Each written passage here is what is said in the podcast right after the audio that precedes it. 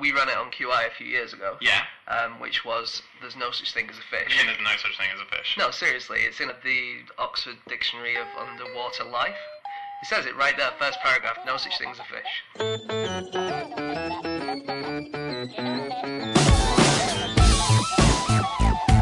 Hey everyone, welcome to another edition of No Such Thing as a Fish, a weekly podcast coming to you from the QI offices in Covent Garden. My name is Dan Schreiber. I'm sitting here with the regular three QI elves, Anna Ptaszynski, Andy Murray, and James Harkin. And we've got joining us today on fact checking duties Freddie Soames. And once again, we have gathered around the microphones in our offices to tell each other our favorite facts from the last seven days. So, in no particular order, here we go. First up, it's James. Uh, my fact this week is that the CEO of Levi's, Chip Bergh, hasn't washed his jeans in more than a year. So when you first mentioned this to us, Yes. I thought that wasn't that surprising because I didn't really wash jeans and didn't realise that was a thing. I was shocked and I wanted to know where his mother was. and I wash my jeans every day. But Andy eats crisps off a plate. Come on. That's true. Can't trust his household habits. But um, apparently I'm right, right? So a, a jeans aficionado Yeah. is on my side. Well, there are lots of people who think that you shouldn't wash jeans because it um, it fades the colours and it spoils the fabric. But that's people who work for jeans companies, not so much microbiologists, who tend to think that you probably should wash them because there's going to be lots of bacteria on there. Um, so how much bacteria are we talking? Okay, so um, there was a, a student at the University of Alberta called Josh Lay or Lee, and um, he, as an experiment, wore the same pair of jeans for 15 months without washing them, uh, and after two weeks, he found that he had um, around a thousand to two thousand bacteria um, per square centimeter. That was on the front of the jeans, 1500 to 2500 on the back, and between 8000 and 10,000 in the crotch area. Lovely. I wonder how many more that is than we have on our skin. Yeah. Well, Because you yeah. do have bacteria on your skin. we have we have ten times more bacterial cells than human cells in our bodies. Is that right? Yes. That's right. Most of Um, them are very small cells in the gut, but 90% of you is not human. Yeah. And doesn't isn't that where all the smell comes from? I seem to remember saying this to you guys a long time ago, but that's where mm. That's why you. that's why you it's smell. It's not you. It's the little animal lads. It's a very poor excuse on a date, though. it's not me, it's the 90% of cells which aren't me in my body. So if someone ever says to you, "Oh, you smell of sweat today," you should say, "No, I smell of bacterial feces actually in your face." Where are you going? Don't get in that taxi. I see promise for us. Um, so I don't know. Do you just not do anything with your jeans, Anna, or do you put them in the freezer like some people do? I don't really understand this freezer thing. What's the freezer thing? Well, that's what this um, this guy from Levi says. That um, instead of washing, you can cle you can kill the bacteria by putting your jeans in the freezer. Uh, and one, it it means that it doesn't fade the jeans and what have you.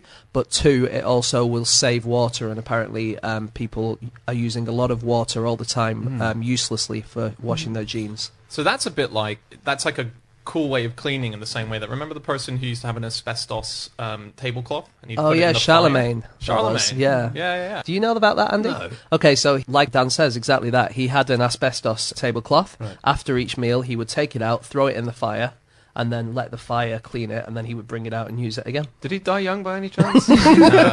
Can I tell you my favorite thing about this Levi's fact? Yeah, go on. Is that I just like that the head of Levi's wears Levi's. Yeah. It's just I love any time hmm. you hear a story where someone uses the thing that they created or or that they're the head of. Like hmm. when I was wearing my No Such Thing as a Fish t shirt at QI recordings this week. Exactly. Yeah. They're, of There's course, no shame available in to buy online. In New Zealand. Not, not from us. Not from us.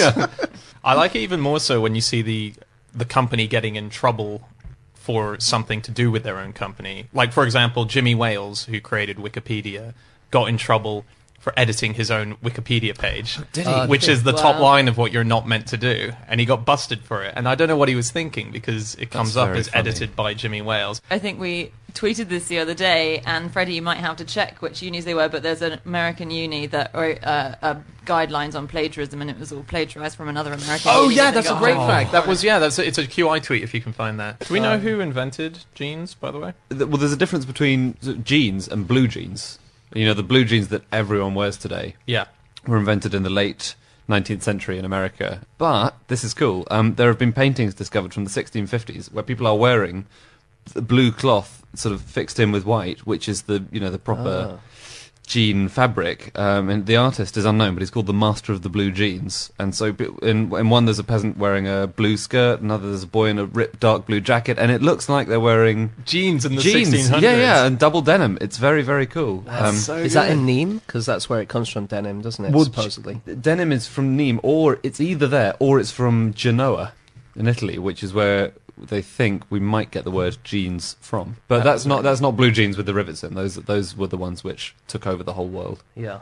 Yeah. But Levi's didn't call their product jeans, did they, for a long time? Um, I think for the first 107 years, they called them waist overalls. Really? We had a fact in one of our books that half of the world's population are wearing jeans at any one time. Oh yeah. Um, can't remember where it came from. I think I- I know- Economist, maybe. I know where it came from. Oh, go on. Well, it was a man called Miller who visited lots and lots of countries, and in every country he visited, he stopped and counted the first hundred people to walk by. And in each one, he found that almost half the population were wearing jeans on any given day, which is unbelievable. Mm. Yeah. It's fantastic. I'm wearing jeans now. I'm Yeah. wearing jeans. Yeah, me too. So around this I'm not table- wearing jeans. Yeah, around I, this table, I was just smelling dirty. and I thought, yeah. That's just not going back to um, not really washing, etc. Um, there was a, a very famous dirty celebrity um, in the um, 19th century, I think. Oh, thank, Um, I thought you were going to say the 1970s. Um, he was called Dirty Dick. You know Dirty Dick's pub? Uh, Oh, it's yeah. on Liverpool Street, near Liverpool Street Station, uh, on Bishopsgate. Uh, and what happened was, on his uh, wedding day, his fiancée died very sadly. And then after that, he refused to wash or clean for the rest of his life and lived in this place in, in London.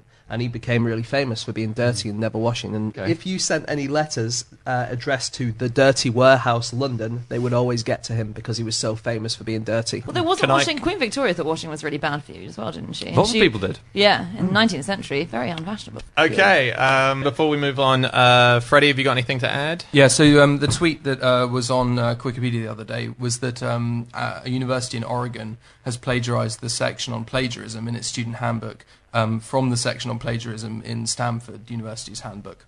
Wow. So good. And, and we took that tweet from OMG Facts.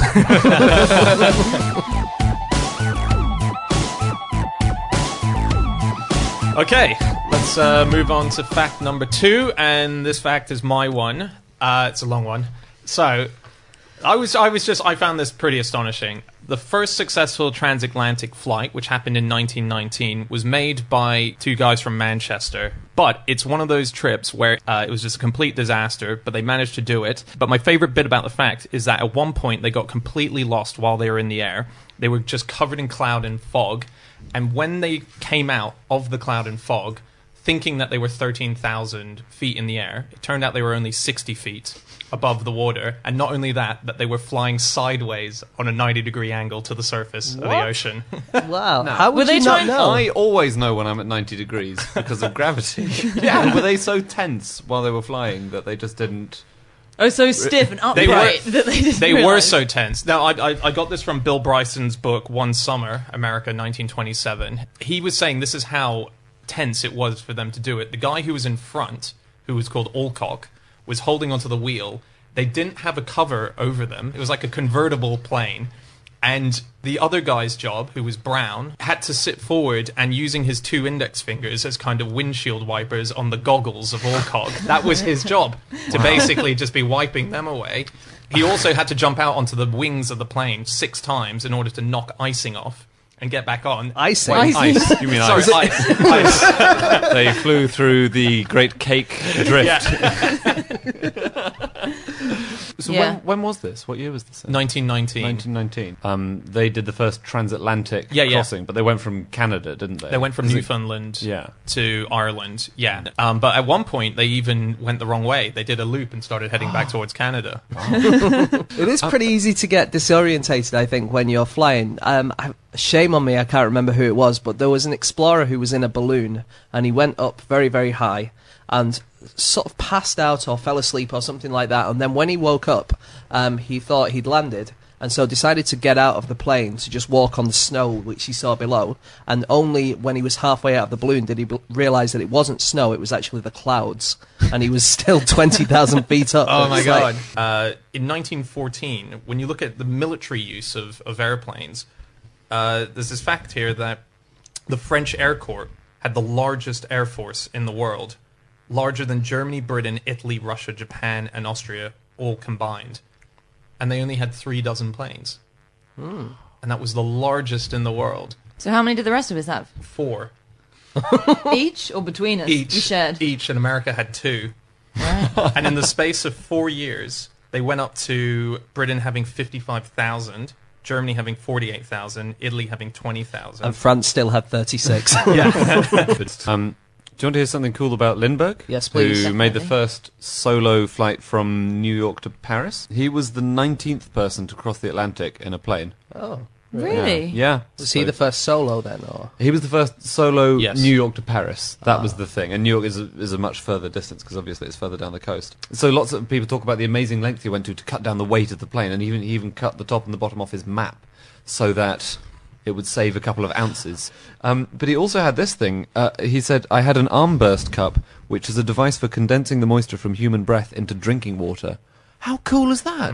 Why don't we still have these? He didn't realize how um, famous he was going to be, did he? He knew he might be in the papers, so he um, he subscribed to a cutting service that would send all the um, newspaper cuttings to his mother's house, um, thinking it would just be a few here or there. But of course, it was in every single newspaper for days and days and days. And by the end of his first week, his mother discovered to her horror that a fleet of trucks was preparing to deliver several tons of newspaper articles to her house. Wow. Reports were at the time like if he left something on his plate, you know, a meal like corn on the cob, the waiters would fight over it because that would become a really precious like item. Like a drummer's drumstick after a gig, yeah, but an actual drumstick. corn. Um, so the Wright Flyer was the Wright brothers' plane that they first flew. And what's the highest altitude that any part of it reached? Oh. Ooh, uh, Twenty feet.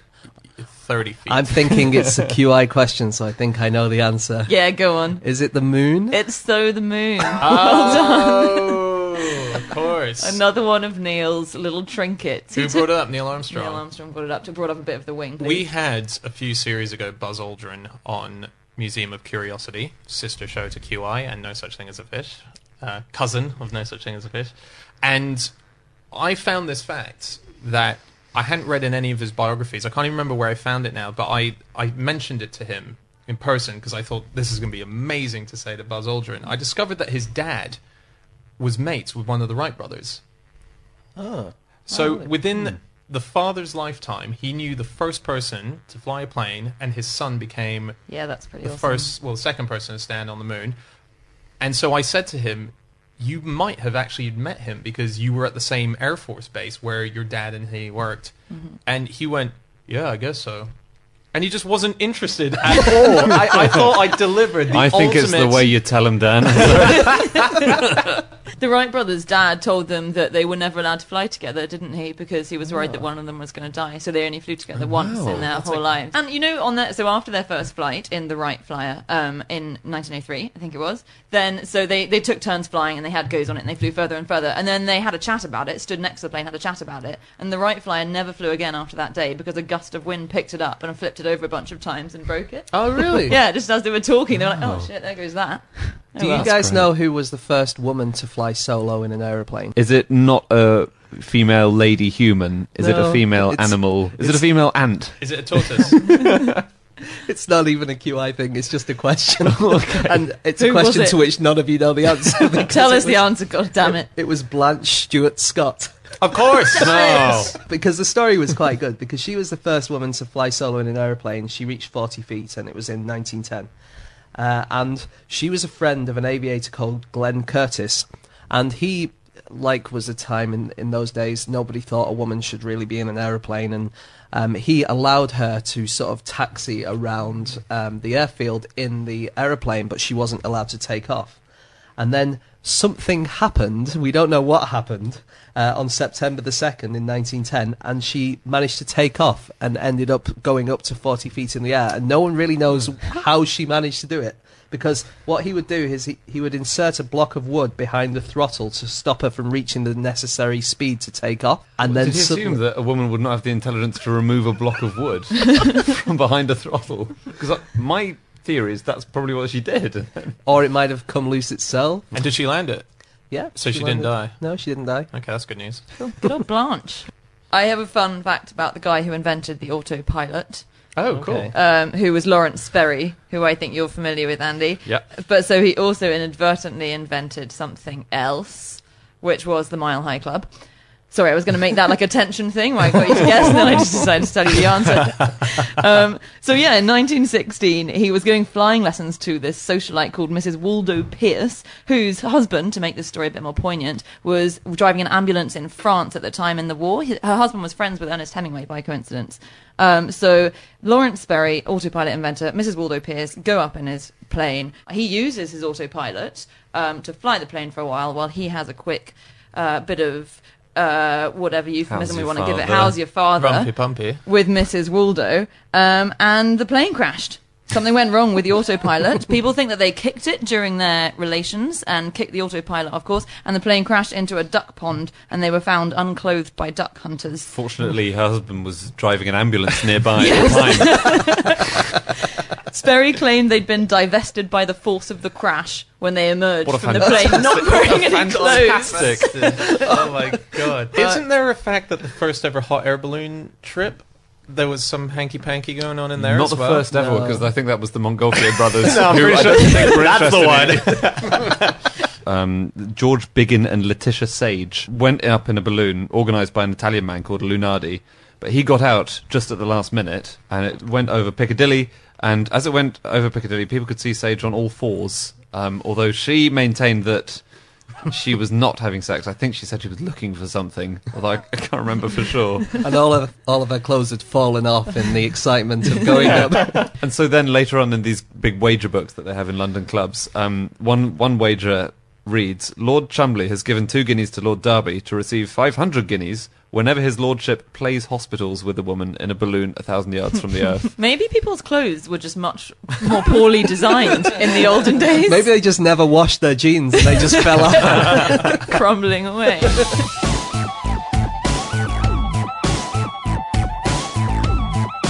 Okay, um, time for fact number three, and that is Anna's. Uh, yeah, my fact is that in 2007, a woman called Evan Lattimer inherited Napoleon's penis from her father. So that happened. Yep. Um, so basically, at Napoleon's autopsy in 1921, there were 17 doctors present, um, and it's thought that the main, his physician, his main doctor, cut off his penis. We know that bits of his body were removed, so his heart was removed because he wanted it sent to his wife, his estranged wife, although it never got to her, and there's a theory that it was eaten by rats. Um, and anyway, then it was later admitted by one of the doctors who was there that other bits of Napoleon's body were also removed. So it resurfaced at the beginning of the 20th century from the family of the priest who was also present at the autopsy, whom the physician had given it to. Um, and yeah, it was put up, it was sold to a collector, and it's been sold at various auctions, and it's been on display in New York in How much did they sell it for? Only $3,000 he bought it for. In although 1977, that would have been more money.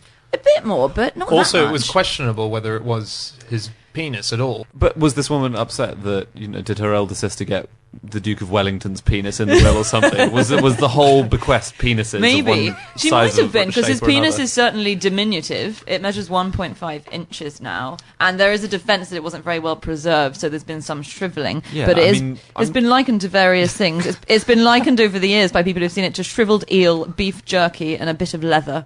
Um, and it's 1.5 inches. Um, yeah, it was described as a mummified tendon, I believe, when he removed it, which Yes. is a very delicate way of describing a severed penis. Yeah. Certainly better than shriveled eel. I first read this fact in a book called The Antiques Magpie, which is really good. Um, and it's written by an Antiques Roadshow expert. He thinks that the reason the willy was lopped off was because the physician was annoyed at being left out of Napoleon's will. Oh, So- I, read, I Oh. read it. It was the chaplain who wanted it done as an act of revenge um, because uh, Napoleon kept calling him impotent. Well, he did give it to the chaplain, so maybe they both had a chat in the pub one night, and he was like, "I'm really pissed off with Napoleon. I'm not in his will." And the chaplain was like, "I'm pissed off with Napoleon too. He's called me impotent," and they agreed to it. Well, maybe they, what? m- maybe they each got half, which explains its size. That's such a good point. Yeah, Um, it's actually three inches. We've been unfair.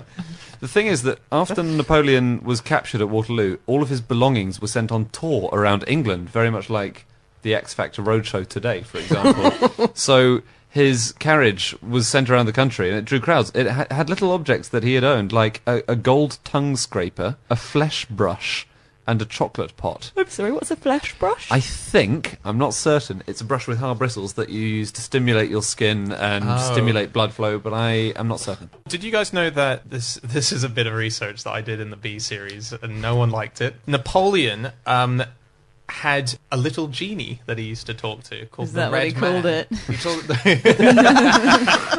Little 1.5 inch dried up genie. Honestly, it's small, but it works magic. Just rub why it, just rub it- it. Um, no, he he had a um. It, it's apparently someone who before big battles used to come from the stars called the Red Man is what he called him, the Red Man, and he first appeared during the Battle of the Pyramids.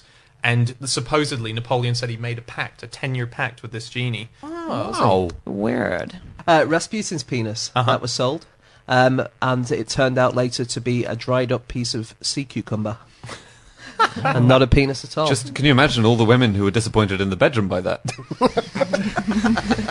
um, and just Tutankhamun, another famous person, was the only mummy uh, who was buried with an erect penis. Was he? Someone else's or his Oh, own? yes, yes, yes. um, one of the best sentences said out loud in this office, I'm convinced, was one night when me and James were sitting here uh, and putting music to one of the No Such Thing as a Fish podcasts. And in a moment of silence, where James saw, oh, I've got, you know, I should just start a conversation, James said to me, hey, did you know over 600 men in the world have two dicks? Uh, yeah, no, that is true. Like, 600 men have two dicks. there was a circus performer who had two penises. Do Really? you remember him? No. Um, can't remember. No, his I, name, I so I'm missed. I missed that. I missed when I was seven. That Zippo's circus. You were concentrating on the Concentrating clowns, and the, elephants. Yeah, Typical. I can see the man exposing himself by the door of the tent. Um, It's true. I'm not sure he was part of the circus. I was thinking about it, it might be two men. So the guy was called um, Juan Baptista dos Santos, and he was known as the man with two penises. Uh, and he was born in Faro in Portugal in uh, 1843. And um, in 1865, he turned down the sum of 200,000 francs to appear for two years with a French circus. Huh. Impressive guy. That would be very difficult for his tailor, though. Uh, which way does Sir dress? To the left? Uh, no, actually both. both to the left and the right.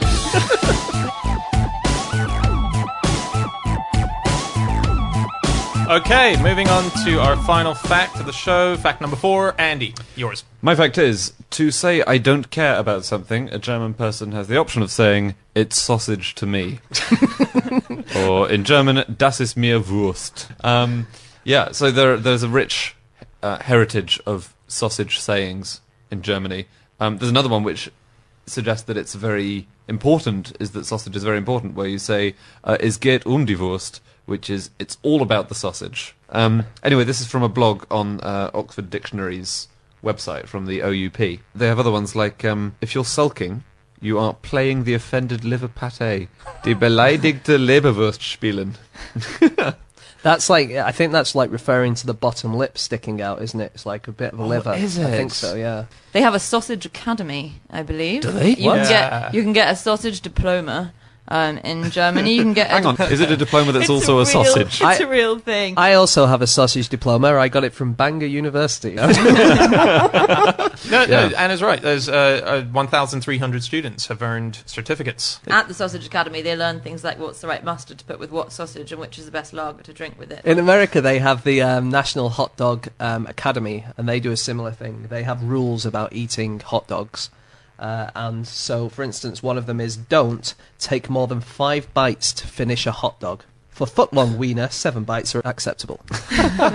and also, don't use ketchup on your hot dog after the age of 18. mustard, relish, onions, cheese, and chili are acceptable. The first hot dog eating competition was held in 1916, uh, which I think was in the States, so the year before they entered the war when they were still larking around. And the winner ate 13 Frankfurters. I don't know in what time scale that was, but recently, the, le- the latest record I've found was from last year, where a man ate 69 hot dogs in 10 minutes with buns. I, I highly recommend to anyone listening if they want to find out more about this kind of hot dog eating competition stuff. Uh, I just read an article by Jon Ronson in his book Lost at Sea called The Hunger Games, and he interviews the top, the person who set that record that Andy just read out. Uh, it's him, into Jon Ronson interviewing him, and it's phenomenal. The industry, The great breakthrough was um, a very small, slight-looking, I think Japanese, Japanese, man yeah. who came up with the incredible innovation that you don't have to chew your way through the buns; you dip them in water,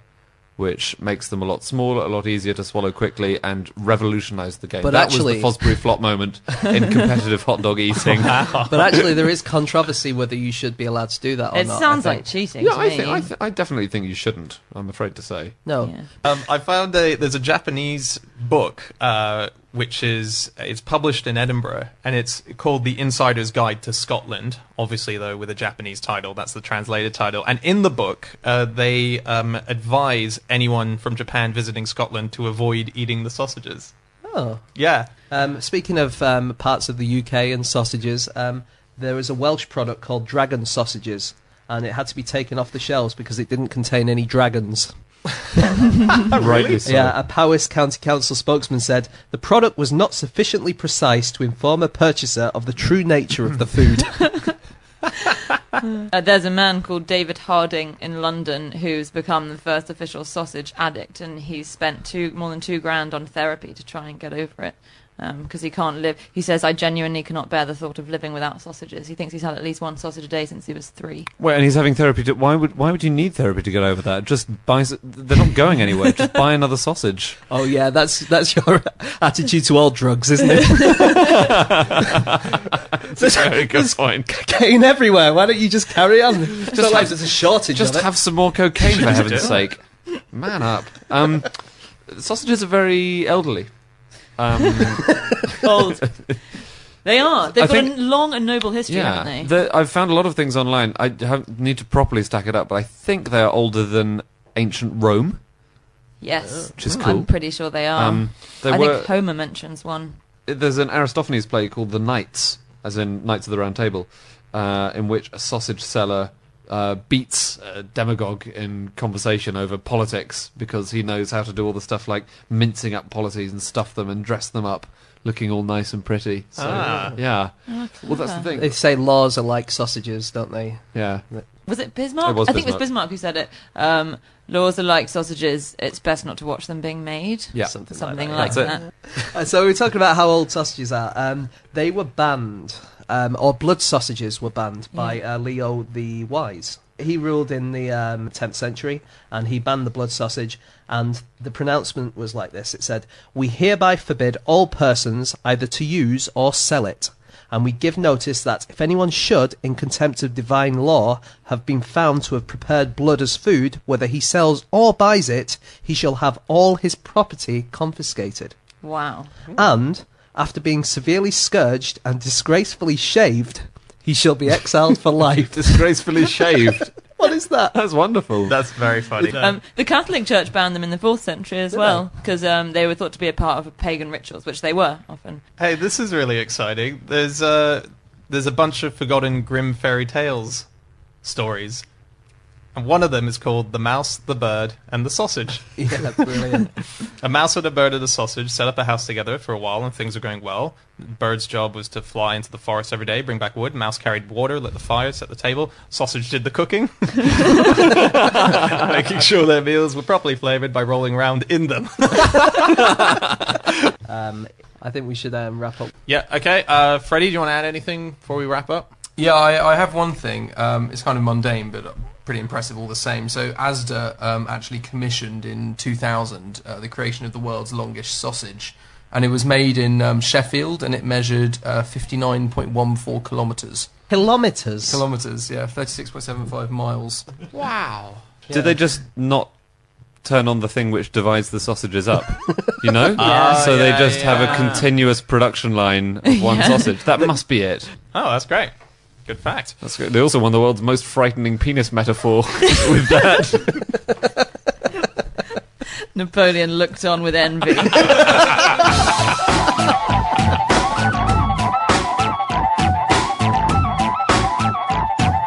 Okay, that's it for this episode of No Such Thing as a Fish. That is all of our facts. If you want to talk to us about any of the things that we've mentioned in this podcast, you can get us all on our Twitter handles. I'm at Schreiberland. Anna is not on Twitter still, but If you have any you seen the push? There's a big push for you to get on Twitter now. From you three. Trending in this office only.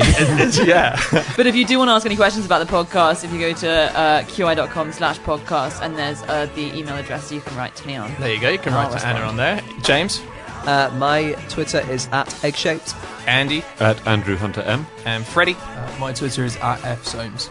You can also head over to qi.com slash podcast where we're going to have all sorts of extra information, videos, and links that you can click onto and explore further into the stories that we've been talking about. We'll be back again next week with another episode. Until then, goodbye.